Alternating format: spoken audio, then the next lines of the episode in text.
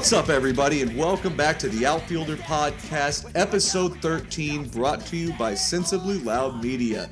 I am your host, Justin, aka JMac, aka founder numero uno, and I am joined by my co host today, Mr. Popfly himself, founder numero dos, Ben the Stallion Baseball. Ben, what's going on, man?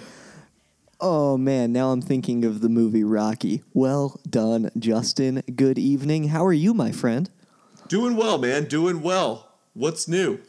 Uh, well, like I said, I'm ready about to go. Um, I would say 15 rounds against Apollo, but I'm sure he would have me leveled in about three and a half seconds. Uh, but I am doing quite, quite well. Hey, um, what did you think of uh, the Simpsons episode we did last week? Dude, I had such a blast talking about that Homer at the Bat episode. Definitely. Huge props to our friend Caitlin for jumping on and joining us. Definitely expect good things to come from Sensibly Loud Media in the future. Totally. Yeah, absolutely. Thank you to uh, Caitlin. And uh, thanks to Jimmy Midtown for uh, joining us, giving us a little Mets talk last week. We had double time of the uh, double dose of the outfielder last week. I know. I can't believe it. And um, Well, more like a dose and a half, I guess. Yeah, you know, I like to think of it. It's like a, a quick one-two punch. Dare I say, in boxing, the Italian stallion. Would you leave Rocky alone for yeah, the that's love what of God? they told that Russian guy and Mr. T in the third one. What was what was the Russian guy's name? Do you remember that? No, I don't remember. What's the I Russian will guy's name? crush you. like that was his. I need to really start rethinking these nicknames. I think You're, it's going to your head. just gonna just gonna go down a rabbit hole, man. If we keep if we keep this up. Uh, I know by the it. way, do want to uh, mention to the podcast, uh, we are about a week removed, but I hope everyone had a good Jackie Robinson day. That was last Sunday on the fifteenth. Definitely, man. That's one of my favorite days in baseball. It's such a cool camaraderie thing. Yeah, after after Major League Baseball crapped on African Americans for the better part of a century, uh, it's kind of cool that they're trying to make somewhat of amends on it. Totally. I mean, yeah, that's a whole other discussion. Hey, Justin, Probably a little bit racy. Did you watch any good baseball this week? Yeah, I've- I've watched a little bit of baseball. Uh, a lot of, uh, actually, a lot of good baseball. Um, but we'll we'll get to that here in a few minutes. I, I don't want to jump ahead of ourselves. Uh, but yeah, we want to thank everybody for tuning in last week who tuned in. Uh, like I said, double dose of the outfielder. Got to uh, talk a little bit of Mets baseball with Jimmy Midtown and uh, talk a little bit about Homer at the bat. So uh, if you didn't uh, get a chance to check it out, still out there, please do so. We we appreciate everyone checking in with us. So as we move on, Ben, who is sponsoring the pond today? Yeah. Oh, here we go. In theaters this summer, everyone's favorite Marvel hero is back, trying to save Stark Industries and the world from some generic alien threat. Replacing Robert Downey Jr. is baseball's own Iron Man, Cal Ripken Jr. Watch him go from 2,632 consecutive games played to saving New York from some comic book stuff. In theaters soon. Back to you, Justin. Feels like a money play. On whose part, Marvel's or Cal's? I mean, it's certainly a, a a- definitely a branching out of Marvels to reach out to a new audience demographic. But uh, I was really kind of kind of uh, going towards the former there. Yeah, um, I'm gonna say at age 57, I'd still probably go see that movie. I mean, we'd have to because we'd have to be doing a review on it Oh here. my god, we should start just reviewing baseball movies. Um, No, no, we shouldn't because they're just they're not that many good ones. no, there's like the natural and then everything else. No, there's It's not like there's a tin cup for baseball. I mean, Major League, Rookie of the Year, Field of Dreams, A League of you- Their Own. That's a good one. you- it is a good one. Do you include basketball there? Ooh. Uh, I would love any excuse to see the goodness of Matt Parker and Trey Stone. Plus, you get um, two songs done by Reel Big Fish in that movie. So, everyone's You favorite would. ska punk from the 90s. You would. Oh don't, man. Don't hate me. Hey, speaking of 90s bands, um, did you see who played the Ranger Stadium like this weekend? Uh, yeah. Oh God, I saw it. I don't remember what it was. Who was it? Motherfucking Smash Mouth. Dude, fuck Smash Mouth. All right, man. Fuck.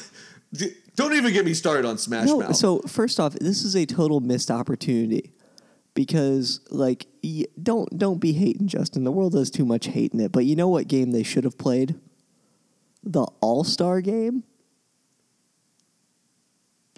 Don't lay out on me, you son of a bitch. That's so terrible. No, those dudes, for whatever reason, I guess they have some hometown pride, which I guess I can reasonably understand, but they think it appropriate to defend Pablo fucking Sandoval. Oh, that's right. You got in a fight with them on Twitter. Yeah, maybe a little bit. So fuck Smash No, Mouth. no, no, no. That's okay. So what was? No, let's let's not let, let's not go into it. We'll, Okay. we're gonna we're gonna talk at some point about our experiences of getting blocked on Twitter and, and how it all went down. I think we need to separate that for a whole episode Okay. or, or something uh, you know thereof because it's an expansive story. But I definitely got into it with them. So my experience on social media is very limited when it comes to causing mischief. However, founder founder numero uno has been known to stir the pot and get various personal handles. Uh, I don't think he's gotten the outfielder blocked from anyone No, yet at outfielder No. pod on Twitter, um, No. to my knowledge. But hey, you could be the first. There was a time whenever uh, I saw that LeBron James had posted some video of his daughter playing hopscotch, and I saw that the very first comment on it was "she stinks." That's I just- terrible. It's oh, it's absolutely terrible. Of course, I died laughing and couldn't come up with anything even remotely close to as good as straight up, very plainly, she stinks. Well, so I'm proud of I you for not writing that, Justin. I mean, I thought it, that's for sure. All right. Anyway, back to business. Let's do around the diamond. What do you say, Ben? I would love to go around the diamond. Absolutely. Right. There's been a lot that's happened since our last round the diamond two weeks ago, so plenty of good stuff to um, to make sure we catch up on. Absolutely. Can't wait. Let's go ahead and get started. Uh, so we'll go through the standings and we'll talk a little bit of baseball news and, and just kind of go through each team and or you know relatively and, and just see what everything is uh, or what all is happening in the league. So we'll start with the American League East. You have Boston at 17 and 4. You have Toronto at 13 and 8. You have the Yankees at 11 and 9. You have the Rays at 8 and 13 and Baltimore in the basement at 6 and 16. Yeah, so a few, a few thoughts um, starting out on there. First off, it's funny to say that the Red Sox have now um, lost two in a row because that means they were 17 and 2. Like, what an incredible start to the season they've had, um, which, especially because of how happy that makes you, Justin, is just annoying as piss for me. So I. Totally s- understand. I am definitely um, happy for your uh, for your Patriot boys uh, enjoying their run at things. Um, I don't know that I would necessarily sleep on uh, sleep on Toronto, but hey, the Yankees are finally above 500, so you got that going for them, right? Totally. Yeah. So the thing with Boston is this. Uh, I mean, aside from my Homer fandom and all that, um, what they're doing is incredible. The start that they're off to, this was. I'm going to read this this uh, thing that I saw on Twitter the other day, and I'm going to send this, or I'm going to read this. I sent this to Ben, but so this was a couple days ago, mind you. But the Red Sox lead the MLB in wins at 14 at the time, so they've won three more since then and lost two. Uh, batting average at 283, OBP of 356, slugging percentage of 475, OPS of 831, and 6.19 runs per game. They lead the league in doubles at 47, extra base hits at 69, and their starting pitching is at 2.05 ER, is a 2.05 ERA. That's incredible. I don't care who the team is. No, you're absolutely right. Regardless of what team is putting up those numbers, that would be one of our leadoff stories for tonight. Um, in fact, as of recording this, Boston, despite losing their last two, they still have a run differential of plus 64. Yep. Easily wh- the what's the next in the league? Uh, the next is think it's Houston the at- Astros, at 58. Yeah. But Yeah. other than that, no one else is above 33. That's crazy. Yeah. Who's the Dude. worst? I always like to see. Oh, the worst. God. Uh, prob. Ooh, the Chicago White Sox are down 56. Yeah, I believe it. They've only won four games, so that makes Oh, sense. Miami 58. Oh, let's not even get started with Derek Jeter.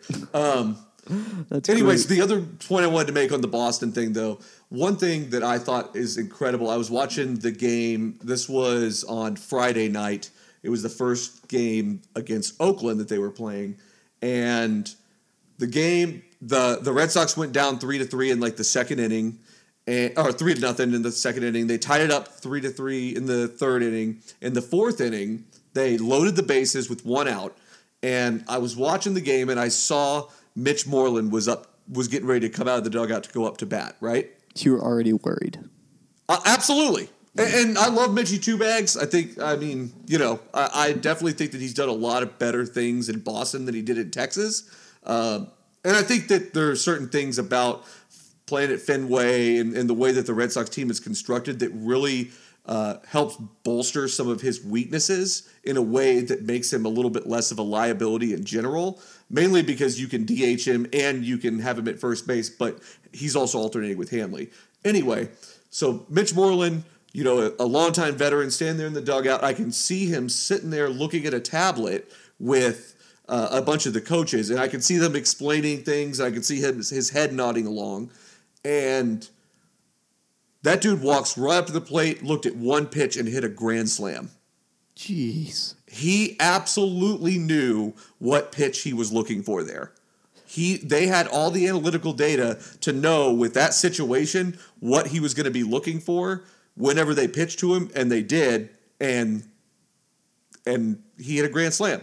It was the most unreal, like transparent use of analytical data I've seen yet in baseball, as far as just like using it in real time to get you through games and to make sure that you're doing the actual best thing in every given situation. Yeah, And, and- I know what's going on around the league, but that has been the biggest difference in the Red Sox this year is their use of that stuff and how they communicate to players and how players can translate that data into things that are productive for them. Yeah, and I think that the um, casual fan or average fan, like they understand that analytics is going on, um, but just absolutely insane to see it practically applied like within game pitch by pitch you know so Yes. that's kind of like taking it to a whole other level at least from a visibility standpoint uh, i know a guy who's in the farm system for the astros and when he got drafted um, they handed him a thumb drive with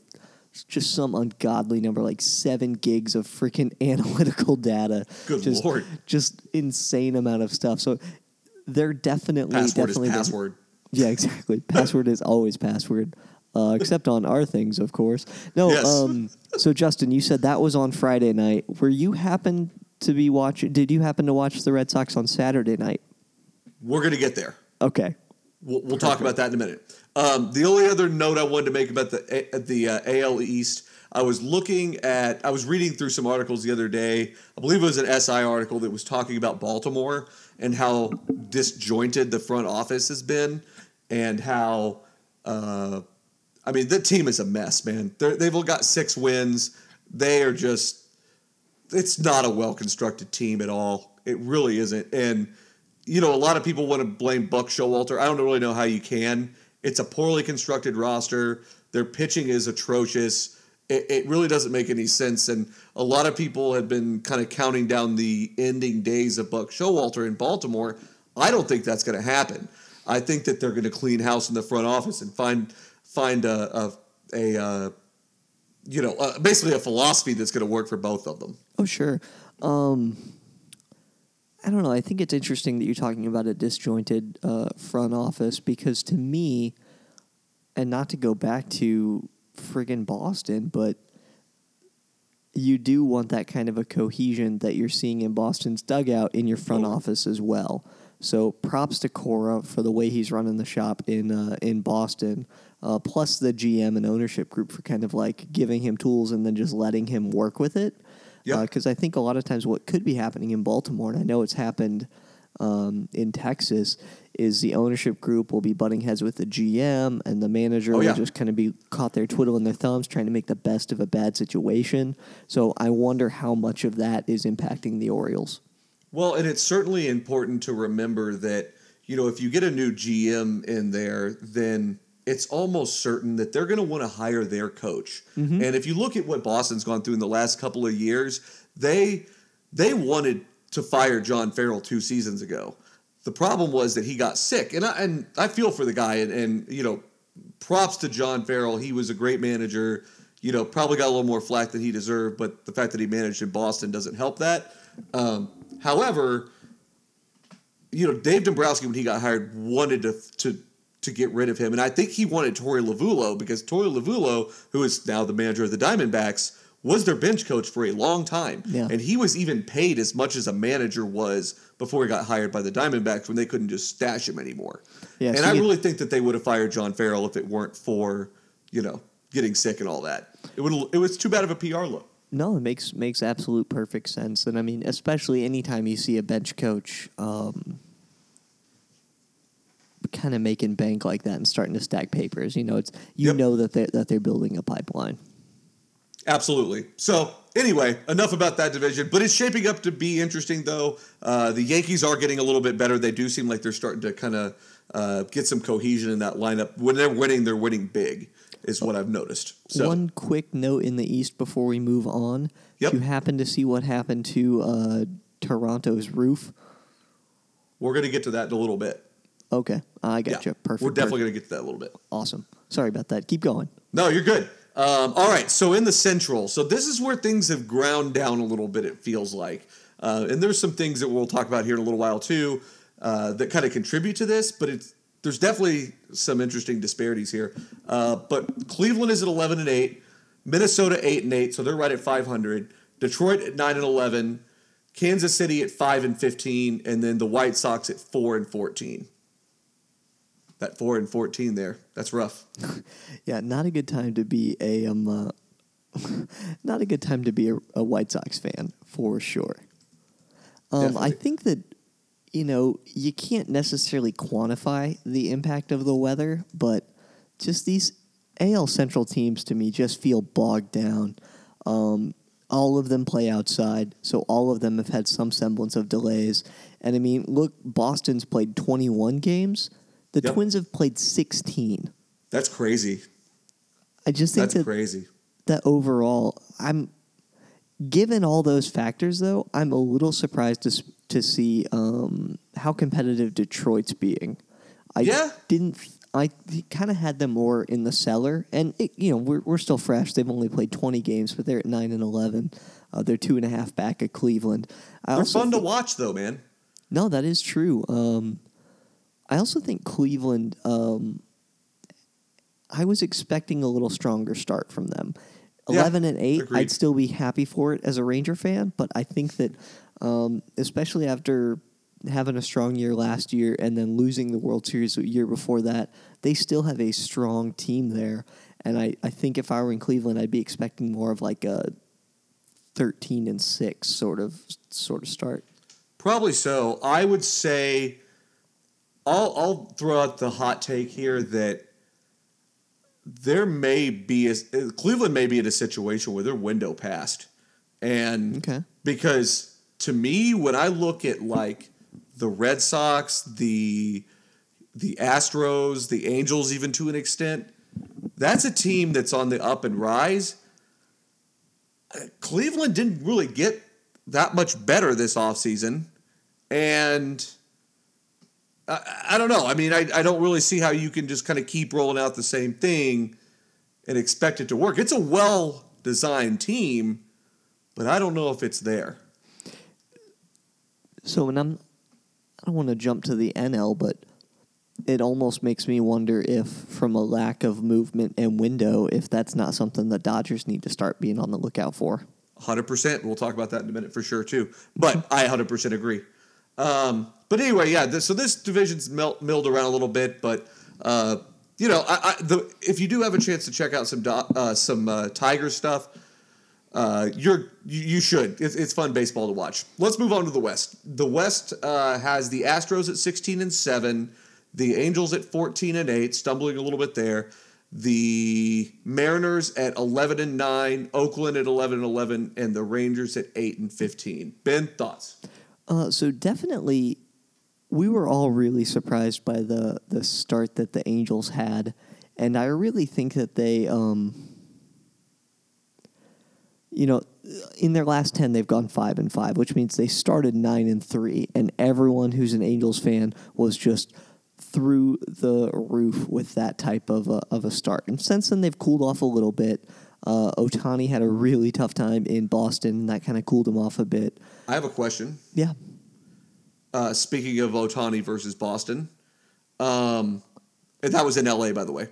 Oof. Um, so Ohtani's this phenom pitcher, right? When he was, he got through two innings against Boston before coming out because of a blister, right? mm-hmm. He wasn't locating pitches at all. When he was getting his pitches in, he was leaving them down in the zone, and the Red Sox raked him. So, my question is you've got, I mean, they're sitting there saying, oh, it was a blister, yet he may miss a start, or he may, you know, he may not even miss a start. You've got guys like Rich Hill who go on the DL for, on the 60 day DL for blisters. What? That feels like an excuse to me. Well, I'm not entirely sure that. Uh, I think I do think that that the blister thing is an excuse. I just think he wasn't on. Um, still, though, two two and one uh, ERA of three point six. 15 innings pitched. I'm still happy with that signing if I'm an Angels fan. An extremely low sample size, though. that's true. And I mean, his ERA went up by a full point because of playing Boston. I'm just saying that teams are going to figure him out, and I think that as far as, as far as pitching goes, I would say that he's going to start to have his tendencies that they haven't gotten to look at yet. Okay, that's fair. Seen it happen. Anyway, uh, Seattle's interesting to me too. Not quite bad, not quite great. Yeah, I'm I'm impressed with them, and they've been battling the Rangers hard this weekend. Once again, we're still early enough in the season that you kind of have a lot of teams hovering around that 500 mark. Oh, for sure, no Um, doubt. I'm going to be anxious to see just long term, you know, who those teams are. Well, who any of these teams are, but especially those middle of the pack. You know, do the Angels have what it takes to make a run? Are the Seattle Mariners for real enough to not be a, um, you know, a team that just starts trading away everyone? What's the deal with Oakland? You know, just just Yep. all that sort of stuff, and and not only in this division. Yep, no doubt about it. No doubt about it. I mean, Oakland just took two of three from Boston. That's right. I mean, we'll talk about that in a little bit, but I mean, that's interesting. Um, all right, let's move on to the NL East. How about that? Perfect. Love it. All right, so we have the Mets at fourteen and six. So the Mets have, str- have uh, stumbled a little bit. They are five and five in their last ten. We have the Phillies at fourteen and seven. We have the Braves at twelve and eight. We have Washington ten and eleven, and Miami at five and sixteen. Ben, thoughts? So, no surprise with Miami. Really surprised with Washington. But I'm, if I'm a Nationals fan, I'm not concerned by that. So I think that overall, the Mets are, are proving to be the team to beat. And by the way, those of you that haven't listened to episode 11 with Jimmy Midtown, definitely worth your while. Um, No. I don't know. I, I think overall, that competitive uh, that team has three oh my god that division has three competitive uh, never mind four competitive teams. So you have a lot of I'd good stuff happening there. Um, you know with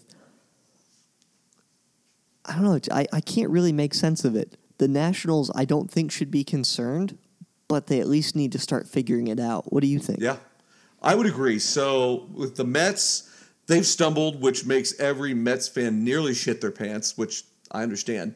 Um, Jimmy Midtown said that he wouldn't come on the podcast again until they they ripped off a couple of series wins. So uh, so we lost him for a little bit anyway. Um, Philly seems to be getting it figured out with Kapler and everything. I still will be anxious to see how this that continues to play out. Um, Atlanta has been better, I think, than people kind of thought they would be. Julio Teheran had a really good outing the other day. I watched, and um, yeah, I mean, I think they've got some some injuries, but they'll be back soon. Yeah, uh, Washington, I am surprised about. with Atlanta, uh, we covered them when we went through. I believe it was episode six or seven. We talked about buyers and sellers and and just the overall um, what the rebuild process kind of looks like. And I don't think many people had Atlanta being this far along in their rebuild. I think um, ourselves included kind of had them in a still being about two or three years out from from really making it. But starting They probably to- still are. yeah, the, and you know, still early. They played twenty games. Um, Yeah. yeah. it's going to be interesting to see what else goes on in the East for sure. No doubt. In the Central, we have St. Louis at 13 and 8, Milwaukee 14 and 9, Pittsburgh 12 and 10, the Cubs at 10 and 9, and Cincinnati at 3 and 18. Really, thoughts? really impressed by the Brew Crew. Told you, Uh, man. Yeah, Told you they weren't to be slept on. seven and three in their last ten, have won their last six games. Like, just absolutely um, tearing it up. They got off to a little bit of a slow start, Yeah, but they're picking it up. I wonder how much the weather impacted them a bit. Milwaukee's not too far from uh, from Chicago. Well, they play Um, indoors, so Oh, they do now. yeah. Uh, well, that's why. I'm still remembering the old stadium with the the guy that did the slide into the big vat of beer. Oh, yeah, I forgot about that. God, what was his name? Oh, God, I have no idea. Something like Billy Brewer or something. Probably. Uh, St. Louis has been off to a pretty good start. Um, even even Pittsburgh, even though they've cooled, they're three and seven in their last ten. So I think that uh, maybe maybe a little bit of a hot start and kind of a cool off situation there. Yeah, and I think Pittsburgh fans, they're not having their hopes up this year. No, Um, probably not. After Gerrit Cole and um, McCutchen were dealt, like, I think Pittsburgh, they're lucky to even be above 500 at this point. Not to say that they're going to be on cloud nine, but I think that they're just. Uh, that's Yeah. that's where they're. Oh, by the way, for what it's worth, it's Bernie Brewer. Bernie. Oh, Bernie Brewer. Nice. Brewer. You know Nice, interesting. the important Glad- questions. Yes, I'm glad that we hammered that out. Um, the Cubs, I guess I'm a little. I guess I'm surprised. I don't know. What, what are what are your thoughts about the Cubs? You know, it's it's kind of the same thing where I wonder if they're going through the same the same sort of stuff that's hitting Cleveland, where you have teams that hit substantially high. In the case of the Cubs, we've talked about the World Series hangover, but I I feel as though maybe their their window they're they're on looking out of the other side of it. Not sure yet. I think it's going to be interesting to see because I think part of what's impacting them is they're just getting passed by Milwaukee and Pittsburgh. But at least with Pittsburgh, we know to not expect that. So I, I Yeah. easily see them trading places here in the next five or six games. Um, and it's easy to forget that.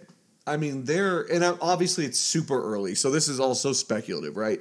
But if you look at it, I mean, they're second to to the basement, but they're only two games back out of the lead.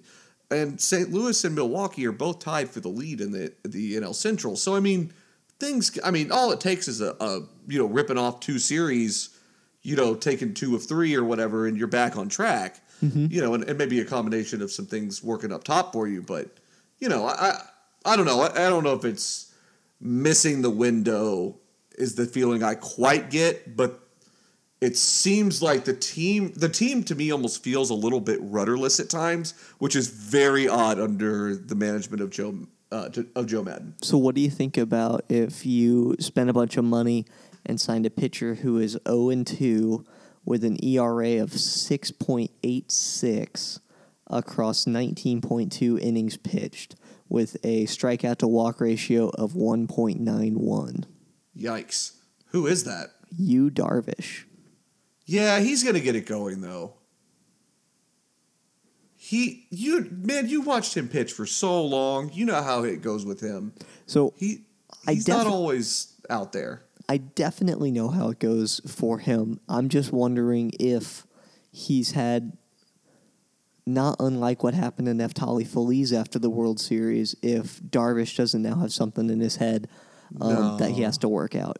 I don't think so, man. I, I think that's probably jumping the gun a little bit on him. I think that the, his biggest issue, and you know this better than I do, is that he has such an amazing amount of repertoire that he can throw, and he's way more about the strikeout numbers, and he's way more about the you know the fancy pitches and the way you strike people out than he is about just getting done with the inning and being efficient, which causes him to be inefficient at times.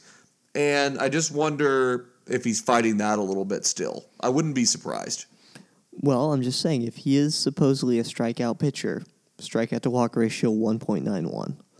Yeah, but that's two starts. That is true. So, I mean, you know. Um, all right, let's move on to the West. Go West, the young man. Arizona Diamondbacks are 15 and 6, best team in the NL. The Rockies are at 12 and 11, the Dodgers at 9 and 10, the Giants at 9 and 12 and the Padres at 8 and 15. Ben, thoughts? Well, first things first, props to the Diamondbacks. If you'd have told me three weeks ago that the Diamondbacks and the Mets would be the two leading teams in the NL at this point, um, I would have taken that bet. I would not have. Um, Would you have thought the Red Sox would be leading the AL? I would have put them second or third. I, I would have exactly. put. Uh, it's crazy. Yeah. Hey, 162 game season. Unless you're in Minnesota, then it's going to be about 150 game season because it'll still be snowing in June. May as well be Nippon League. Yeah. Uh, no, so I think that uh, I think that Arizona um, definitely pushing it. Colorado's about where I thought they'd be. You know, just above 500. They'll get some little bit of momentum and have some hot streaks.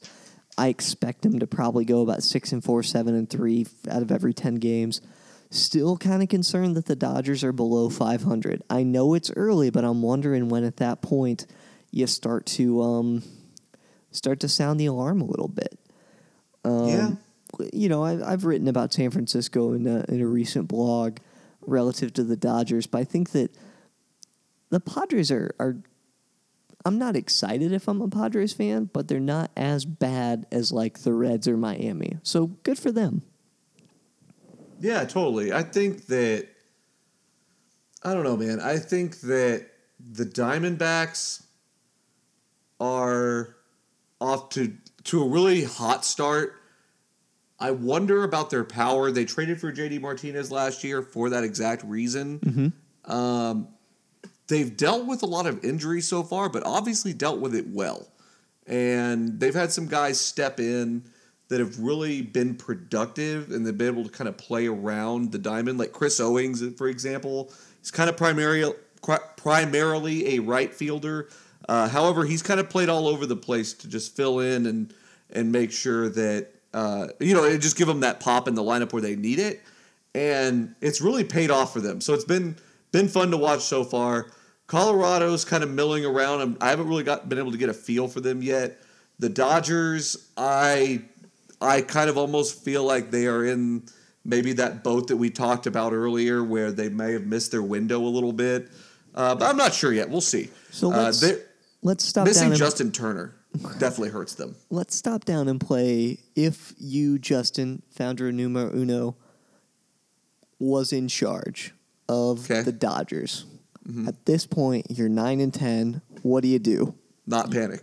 Okay, so at this point, you play the game. At what point, if you're continuing a four point seven or a point four seven four win percentage, at what point do you panic? May, Well- June? Uh no.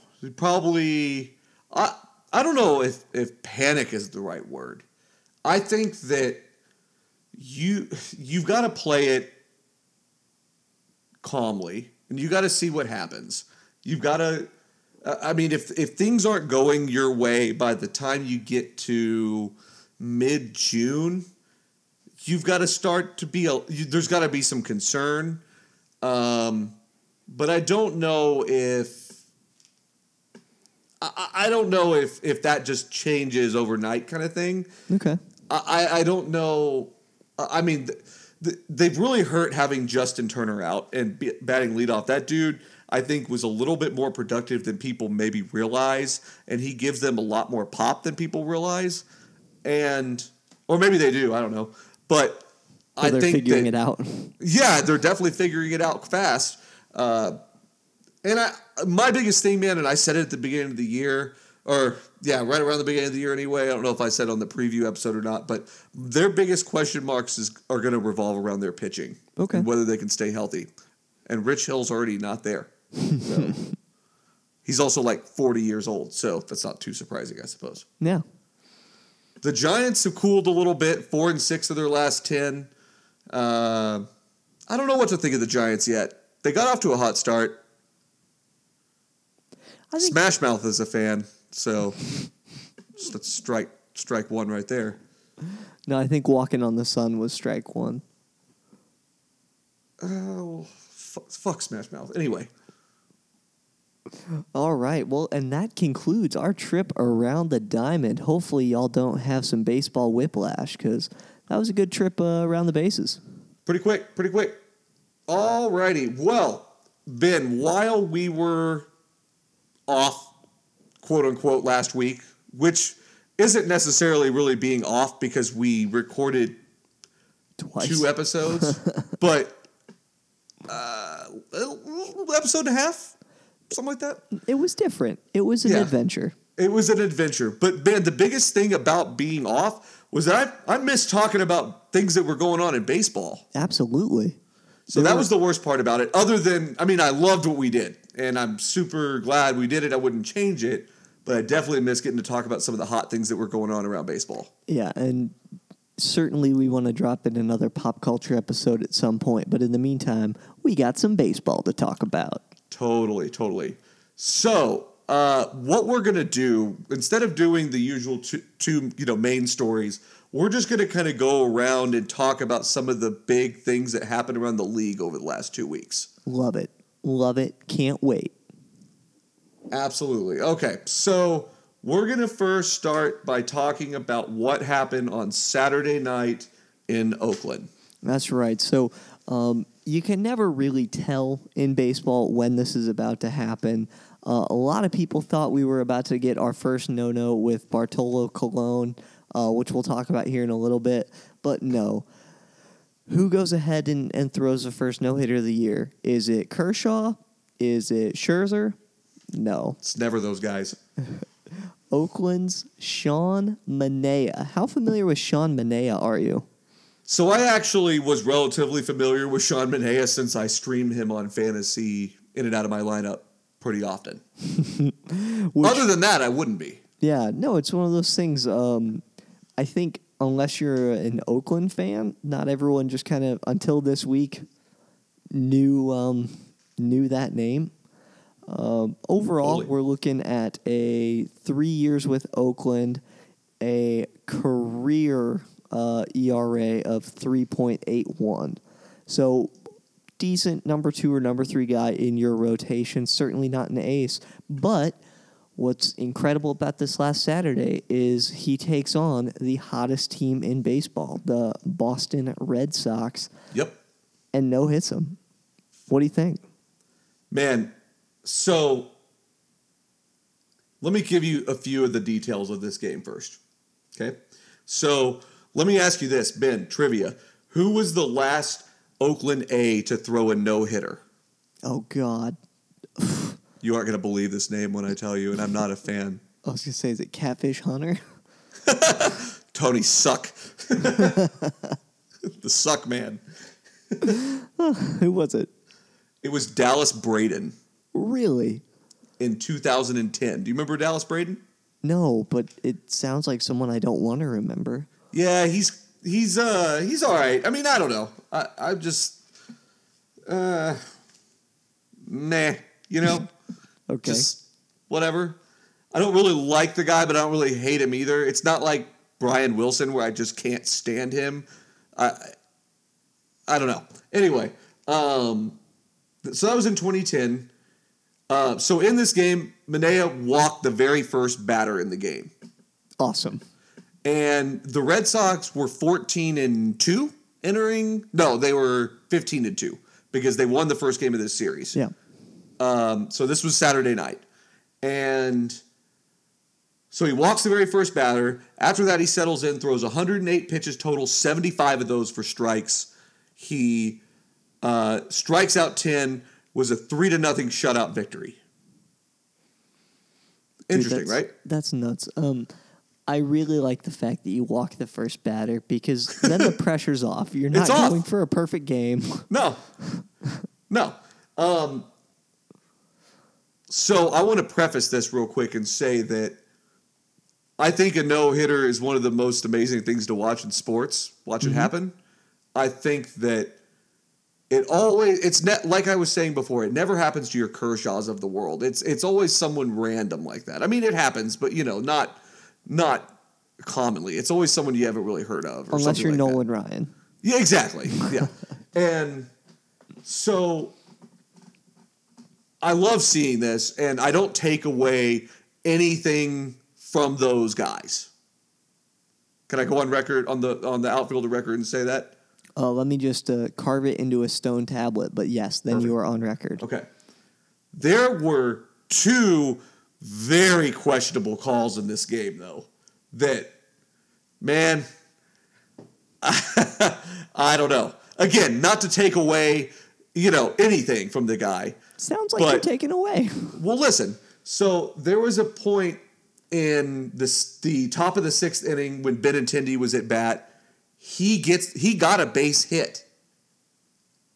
Okay, so he's on base, and the A's manager came out and argued that Benintendi had run outside the base paths. So they reviewed it and overturned it. Hmm. So I've That's, seen the que- that's a questionable call, though. Like, I don't know. I mean, he he does run outside the base path.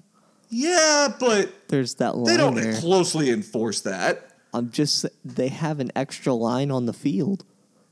Yeah, I, I get what you're saying. I, I'm not saying. I'm just saying that it's you can't just decide to enforce it whenever a no hitter is going on. Like, Okay, you got to enforce it all the time if you're going to enforce it, right?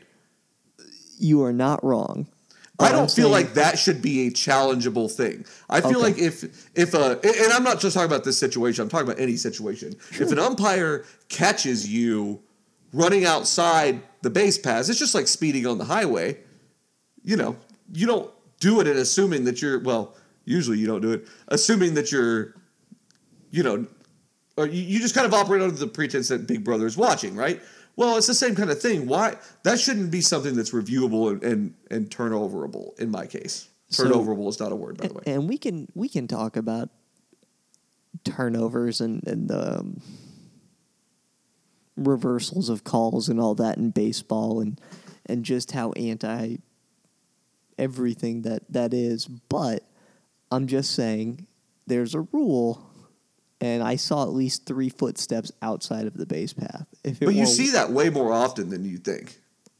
and to be fair i've never watched for that before Yeah, and you will be now. if you told me hey he went outside the base path i'm now looking for that Totally. And like I said, I'm not saying it was. I mean, whatever. It happens. You know, good good for the guy. I'm not not taking away anything.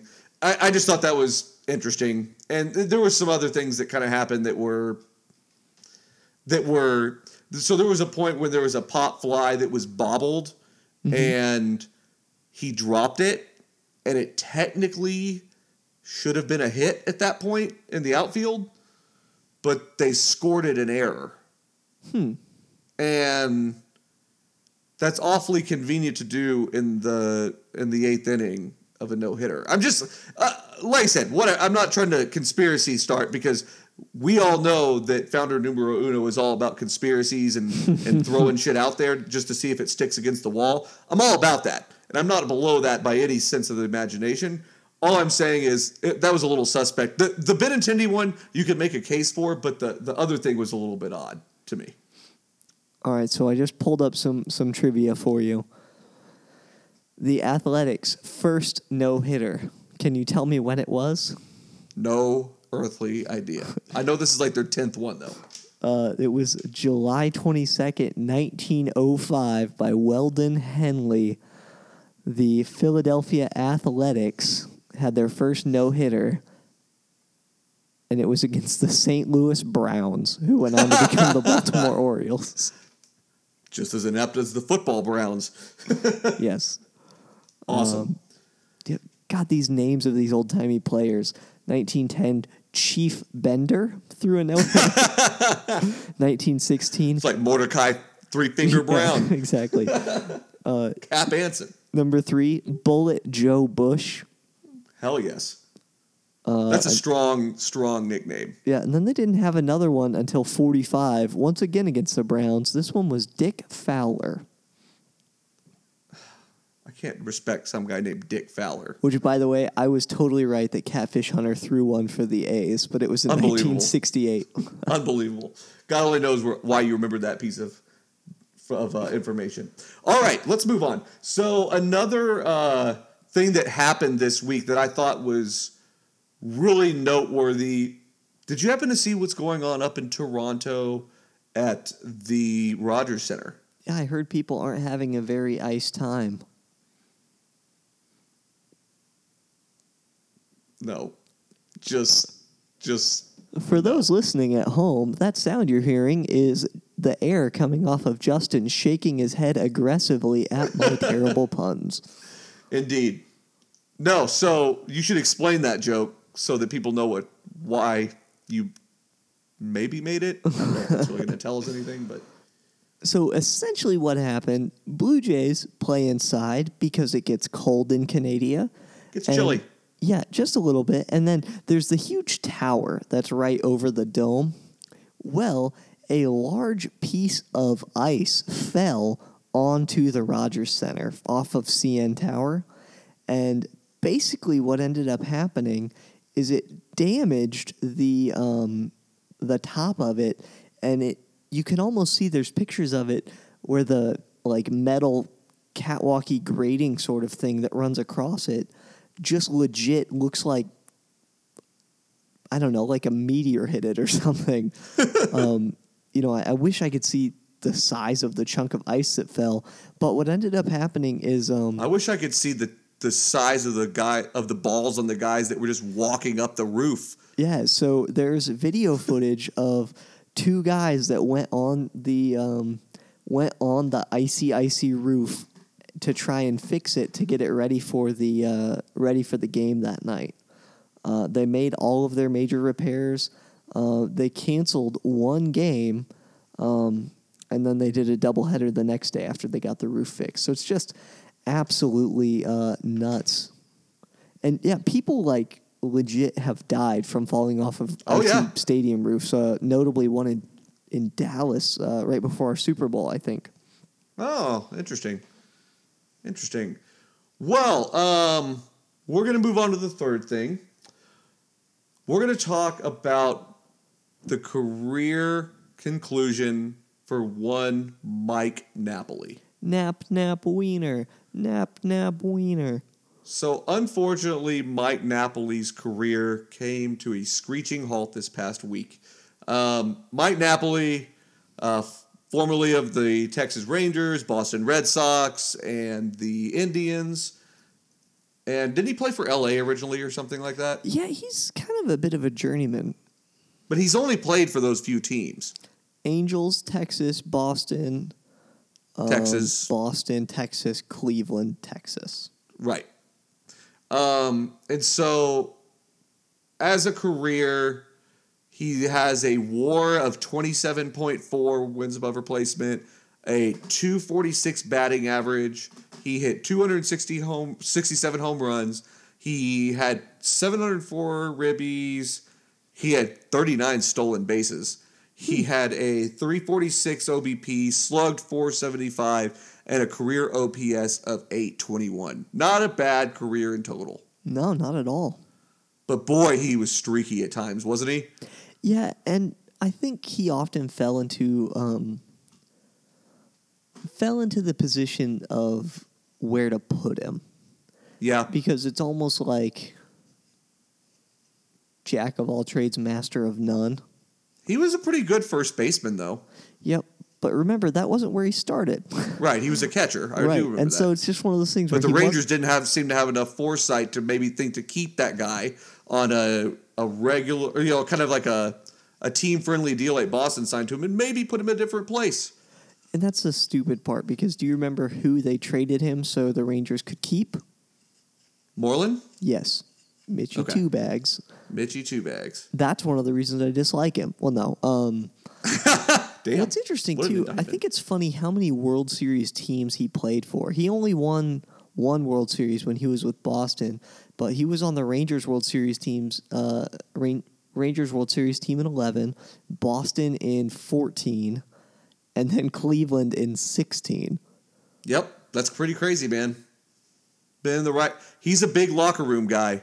He's a huge, huge locker room guy, and I, I- man, I, I was really torn on him because I loved him in Boston the first couple years, but man, 2015, he was just bad, and they ended up moving him. He only played 98 games in 2015 for the Red Sox, batted 207, 307, and uh, 386 and had an OPS of 693. So he he really really struggled his last year in Boston, and I think there, there was some injury there. But I mean, hell, he's only he, he played 98 games, so I mean, he played a good amount of the season. Yeah, he Um, still played 35 games in Texas that year. But um, what Napoli ended up doing, I think one of my favorite Napoli moments. Um, there's like pictures of him after the Red Sox won the World Series, and he's just like shirtless, chain smoking with a huge beard in downtown Boston. So he uh, funny that you say that. I was there when that happened. really? Yes, I was there that night, and I saw my wife and I saw him uh, trudging, trugging down Boylston Street with with uh, his shirt off and booze and a cigarette. hey man, that's that's the way baseball go.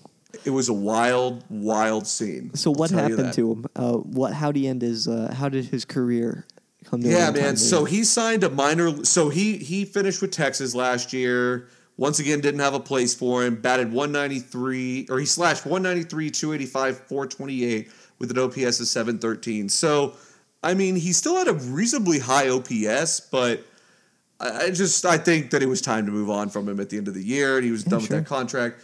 Um, and so he signed a minor league deal with Cleveland, and so he was playing with Cleveland's AAA affiliate. He he was playing at first base. He was running down a uh, popped up foul ball, trying to catch it, and he tripped over the the bullpen mounds over on the side and tore his ACL, MCL, and his meniscus in his knee, Oh my god. and thus ends the career of Mike Napoli. Well, you know that's Sad day, man. Yep. Sad day. By the way, his best year, uh, statistically, highest batting average was in Texas in 11, batting average of 320, OBP 414, slug percentage of 631, OPS of 1.046. Hmm, Interesting. He wasn't better in Boston batting. Mm-mm. Interesting. I would have thought he was. He had a lot of RBIs in Boston, though. Yeah, sure. Well, That was a speaking of of Texas, did you see what happened in Texas a week and a half ago? I did. So I'm going to tell you this story a little bit. I Uh, but- cannot wait. I love So- it. So last week we recorded two episodes, and we recorded them. Uh, I recorded one of them with Jimmy Midtown on Sunday night, and then Ben and I recorded the episode with friend of the pod Caitlin on Monday night. Right. Or is that wait? Was that Sunday night? I think it was Monday night. Not sure important.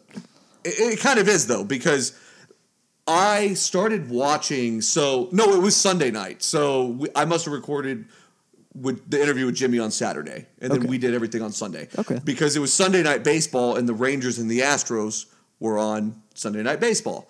And so before we decided to record, I was in my living room watching the game and you know making some notes and kind of preparing for the show. And it was the first inning, and Bartolo was pitching, and I didn't really care about that too much. I've uh, believe it or not, I've had the opportunity to watch Bartolo Colon before. When you were a, A little lot. kid.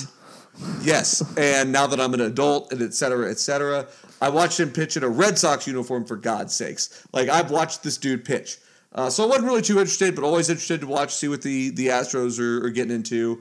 Um, and by all accounts, that probably wasn't what the networks had planned for Sunday Night Baseball. What do you think about it? But as far as matchups go, but that happens. Um, but it was a good thing that it ended up being on Sunday Night Baseball because we came in to record the pod and then we got done with that. That took probably close to two hours, I would say.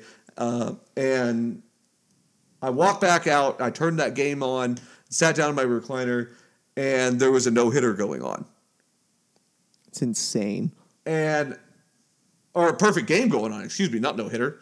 And I literally texted Jimmy Midtown and said, You've got to be fucking kidding me, Bartolo. And I, I, I was flabbergasted that he was cruising. Dude is 44 years old versus the best team in baseball. Right now, he has the best wins over replacement of any pitcher on the Rangers staff. It's insane. That's absolutely crazy. He's almost 45. It says here he's 44 years and 326 days old. It would have been the oldest pitcher to record a perfect game or a no no. Absolutely unbelievable. Unfortunately, got broken up. I don't understand why the networks are so insistent on just blasting it out and talking about it. Oh my god, it drives me crazy. At least Absolutely insane. Come whether on. whether you love him or hate him, I don't think I've seen Joe Buck jinx one. I've seen him call them, and I don't recall him jinxing it. I think the smarter announcers are like history is being made, or we're on our way to something special, without Yes. officially saying it. Absolutely. And as much as I'm not a Joe Buck guy, well, I like him more than I did like five years ago, but still. Um, him and Brockmire, that show Brockmire on IFC, he he changed some things for me. We'll have to get you watching that at some point. Awesome. Uh, did I tell you the other day I was walking by a TV at work and they had ESPN on, and Azaria was on as Brockmire going Yeah. giving baseball updates. Yes, that's yes, I've actually seen that too. I think I sent so you a awesome. text. I was like, "Why is Azaria on ESPN?" Because I love it. Awesome. Well, um, Ben, why? So, okay, two more things. One more, or one of the things is we've had our first manager firing in the MLB. What? What? So let's talk a little bit, real quick, about the Reds. Those red legs. Those Cincinnati Redlegs. Um, so definitely Cincinnati is off to a weak start.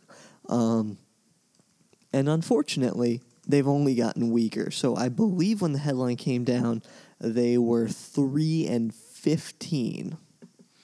Yep, three and fifteen start, And um, and they haven't won a game since then either. Yeah, I mean, it's just it's just rough. So Bryan Price is who we're talking about that got Yeah. fired. By the way, so Bryan Price the Price same man who said seventy-seven, who said "fuck" seventy-seven times at a a uh, press conference, Oh, he was just trying to impress you. but he kept his job after that. I know. That's Anyway, just go one on, of the weirdest things.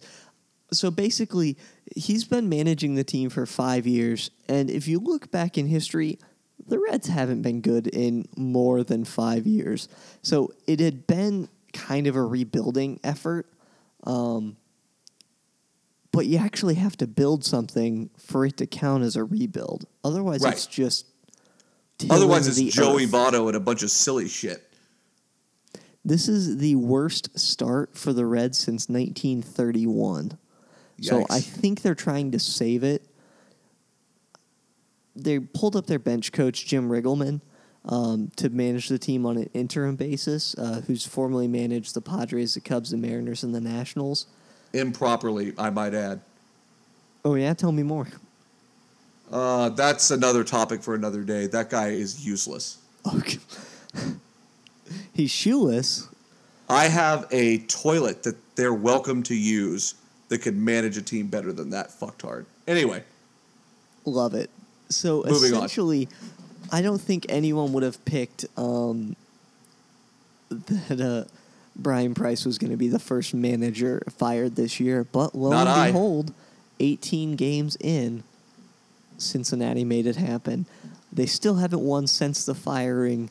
I think they were trying to do it early enough in the year that the team has a chance to still establish an identity and get some momentum going, but I don't They see won't. it happening. terrible team. Bad baseballers. Yeah. And the thing is, I I've been going hard at Gabe Kapler because he's a fucked fucktard as well, and the the Redlegs have quietly been far worse than the Phillies. I just didn't notice because they're absolutely irrelevant at all times. Well, that's that's what I, I think part Other of it Joey. Votto. Is I think that it has to do with there were flashier mistakes Oh yeah, and, And so- websites and websites, of course. All right. and Well, websites. speaking of the NL, did you happen to see Bryce Harper go yard? I did. many many Broke that times but most notably uh, i believe it was last last weekend um, harper's at the plate and shatters his bat but he or breaks his bat not so much shatters but he didn't hit it in a very sweet part of the bat he hit it probably the bat broke maybe three inches above his uh, above his lead hand and so normally you'd think okay well at best it made it you know, into the middle of the infield. No, still was able to jack it probably 395, maybe 400 feet um, to shallow right center. Well, it surprised him. yeah, yeah. I mean, It there's a reason he's on his way to being uh, baseball's first 400 million dollar player. Yeah. Uh, uh, mm, uh, we'll see. No, no, that is true. If this year's offseason taught us anything, it's don't create a false market because supply and demand uh, is really starting to take over baseball. And in fact, kind of looks like it's taken over football as well. So it's interesting Yep. to see. It's a good thing we don't have to worry about football in this podcast, huh? That's right. That's right. All righty. Well, Ben, that is what's been going on around the league. Uh, it's been a hell of a two weeks, right? Absolutely. Cannot believe um, all the stuff that's going on, but we do A lot of drama. Quick, uh, quick moment for some rapid fire questions. Justin, are you ready? Absolutely. This is my favorite segment of the show. Perfect. Let's go. Here we go. What upcoming series are you most excited about and why? Uh, I would say the Red Sox, and I would say their next three or four series in total. Um, the year that they won the World Series in 2013, they did not lose a series the entire year. So you're just I'm hoping looking to for the keep that same thing. momentum? Other than the fact that I think they just lost the series against Oakland, but I'm excited to see them bounce back. Good. Okay. Awesome. What's your question? Uh, what age does Dar- does Bartolo throw his final pitch in? Uh, well, I think with advancements in um, cyborg technology, I don't think that there's an age for that. I think some piece of him will be pitching forever. I love the fact that he's never gone out of his way to learn English, yet he's been pitching in this league for over 20 years. Yeah, no, I'd I'd say if this year goes well, I'd see him going um another year or two. I don't see him pitching much past forty six. I've been saying that for years with that guy, though. no, that that is true. He is do- he is he is doing some sort of ketamine or HGH or whatever, dude. That guy is unbelievable. I think All you're right. just denying the big sexy. Okay, what team is most outperforming your expectations so far this year? I would probably say the Diamondbacks. Okay. I thought that the I thought that they would take a step back. To be honest with you, and even with injury, they've still still kept everything together and kept the wheels on. Awesome. Very cool. What or who is the next manager to be fired? Oh, snap. Dude, that's a good question.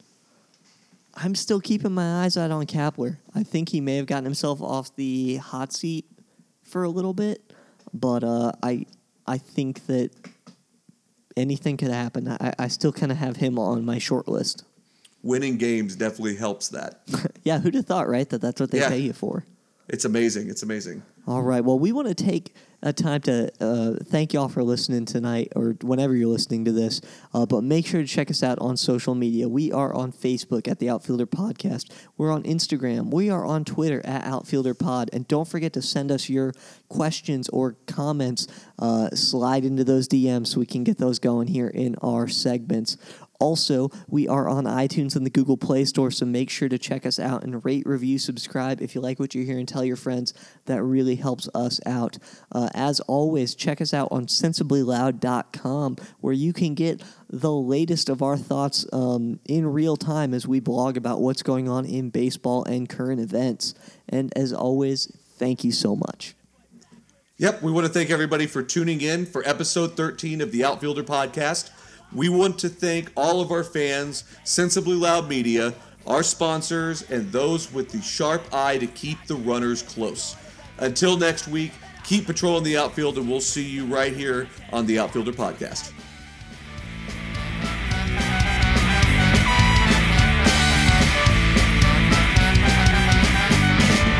And I've been looking back on old photographs of you and me Thinking of good times we had And how it used to be And I help but to feel like life has been pulled out from under my feet So what can I hold on to?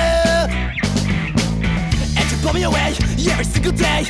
While you're screaming in my face? You discriminate, yeah that's what I hate. Yeah I'm feeling quite out of place. It's my understanding of the world today. That it's not getting better, it's not going away. And I'm not feeling better, I'm not feeling okay So can you bring it down a little cause I can't understand what you're saying